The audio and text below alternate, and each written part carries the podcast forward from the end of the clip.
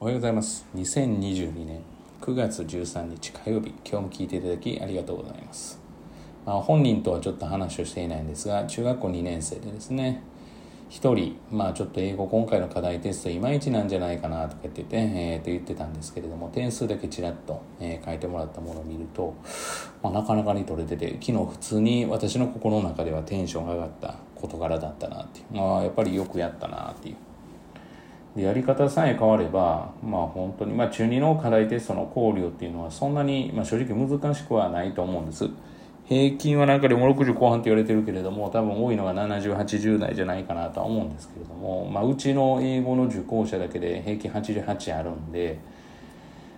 だからまあそんなに、うんまあ、難しくはなかったもののでももう純粋に今まで取れてなかったのがそういうふうに取れ始めるっていうことは嬉しいですし、まあ、本人の自信にもなるだろうし、まあ、それが結果として結びついたらいいなと。で中2の国語の受講者で3月から来てもらってっていう子ももう最近よく解けるんで、まあ、見ててもあ絶対できるだろうなと思ったらまあやっぱりあの今回の課題テストって言ってもやっぱり取れてたので、まあ、おそらく周り見ても自分より高い点数の人はいると聞いたけどいないって言ってたんで、うん、まあよくできるなと体験の時なんてあれ本当にちゃんと会話できるのかなっていう感じだったんですけどまあおそらく初めての場所がちょっと、まあ、苦手というか得意ではないということなんだろうなっていうことかなというふうには思ったりしてます。だからまあそれは愛想が良ければいいでしょうし例えば点数も良ければいいでしょうし例えば先生受けが良ければいいでしょうしまあね全部パーフェクトにできればそれは5が並ぶんですけれども、まあ、それぞれに特徴があってまあ、例えば、えー、点数は取れるんだけれども愛想が振り向けない人もいれば愛想は振れるんだけど点数が取れないという人もいればそれはもうそれぞれの個性ですから、まあ、それをどう自分が生かしていくかっていうことが大事なんだろうなというふうには思っています。で最近よく話すやっぱ楽しくないと思われるようなことを楽しめる、まあ、これが最も大事じゃないかなというふうには思います、まあ、そう考えてもう考え方一つで全部楽しくなくなるし全部楽しくなるし。だから本当に考え方で全てが楽しめるように。私だったら絵を描くことが苦手なんだけれどもまあ本当にあの、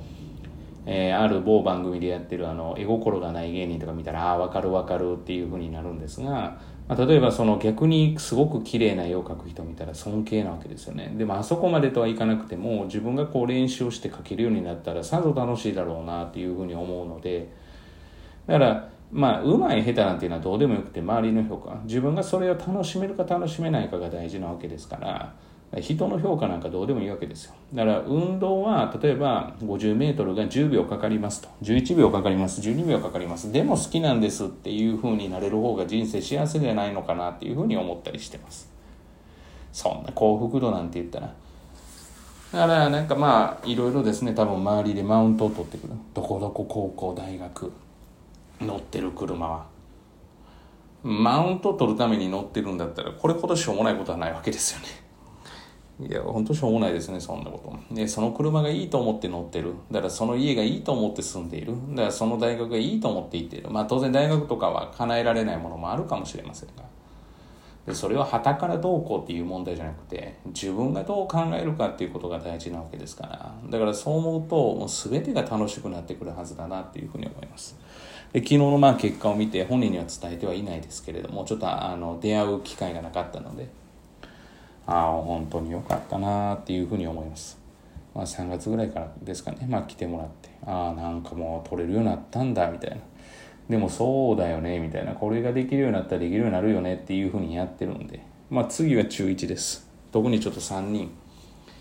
これはこう入れてちょっと中間テストっていうふうに言ってるのでまあやっぱりでもその3人中2人は目が変わったんでいけるなっていう感じがします、まあ、その3人中の2人って言って多分これをもし聞いていたら誰が自分はこう自分だとか自分じゃないとか多分分かると思うんでしょうけど。まあここはちょっと私も力入れてやりたいな。とじゃあ何するの？って言ったらまあ当然こう一生懸命やらせるんですけれども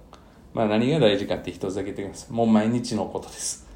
つまり、えー、ここの塾で言えば、えー、毎回の確認テスト。まあ、これが大事です。まあ、確認テストきっちりやっておけば、それは多少取れるようになりますよ。多少どころかちゃんと取れるようになります。その結果が中2です。まあ、あとはどういうことを出すのかっていうことは大事だと思うん、まあ、傾向をちゃんと読めるかっていうそれを読めるようにさせていかないといけないなっていうことかなと思いますもう中学生ぐらいになったらおんぶに抱っこはダメですからね、まあ、自立をどうやって促していくかっていうことかなと思うので、まあ、自立というテーマもしっかりとやっていけたらなというふうに思いますえー、本日は以上です。今日も聞いていただきありがとうございました。えー、皆様にとっていい一日となることを願いまして、また次回お会いしましょう。では。